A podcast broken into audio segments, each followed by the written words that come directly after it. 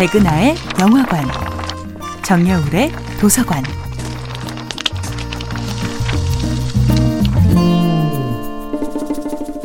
안녕하세요. 여러분과 아름답고 풍요로운 책 이야기를 함께하고 있는 작가 정여울입니다. 이번 주에 만나보고 있는 작품은 켄 리우의 종이동물원입니다.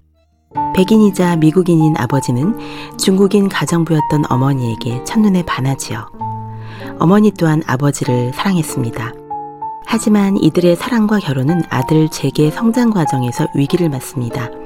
아들이 중국인 가정부 출신의 어머니를 부끄러워하는 것이지요.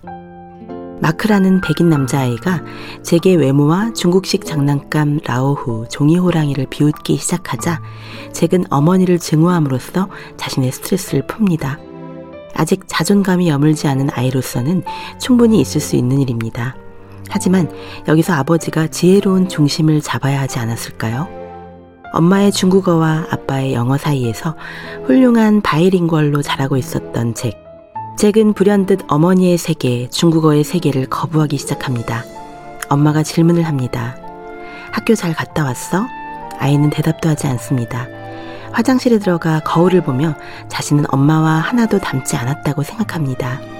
자신의 얼굴에 깃들어 있는 중국인 엄마의 흔적을 거부하고 싶습니다. 영어로 말하라고 엄마는 당황합니다. 아직 영어가 익숙하지 않거든요. 아이는 엄마가 피망을 넣고 볶은 오향 장육을 밀쳐내며 우리 이제 미국 음식만 먹자고 우깁니다. 엄마의 면전에서 엄마의 문화를, 엄마의 언어를, 그리고 엄마의 엄마다움조차 부정합니다. 게다가 아버지는 마치 오래전부터 기다렸다는 듯 엄마에게 미국인처럼 살기를 강요합니다. 요리책을 사다 주겠다고 미국 음식을 만들어 달라고 합니다. 아빠는 아이의 눈을 피하고 한 손으로 엄마의 어깨를 그려주며 이제 미국 음식을 만들라고 타이르지요. 여기는 미국이니까 미국의 규칙을 따르라는 암묵적 종용인 것입니다. 엄마는 상황을 이해하지 못해 계속 중국어로 말합니다. 내 음식이 맛이 없냐고, 나의 아들 어디 아픈 것이 아니냐고.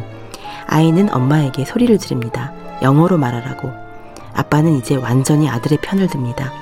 그러면서 엄마의 정체성을 부정합니다. 아들에게는 영어로 말하라고. 엄마는 절망합니다. 말을 하려다가 입을 다물고 또다시 말을 하려다가 입을 다뭅니다. 중국어로 말하면 아들이 화를 낼 것이고 영어로 말을 하자니 영어가 어렵고 낯설기만 합니다. 게다가 자신의 정체성을 양쪽에서 공격당하는 이 상황이 엄마에게는 얼마나 고통스러웠을까요? 정여울의 도서관이었습니다.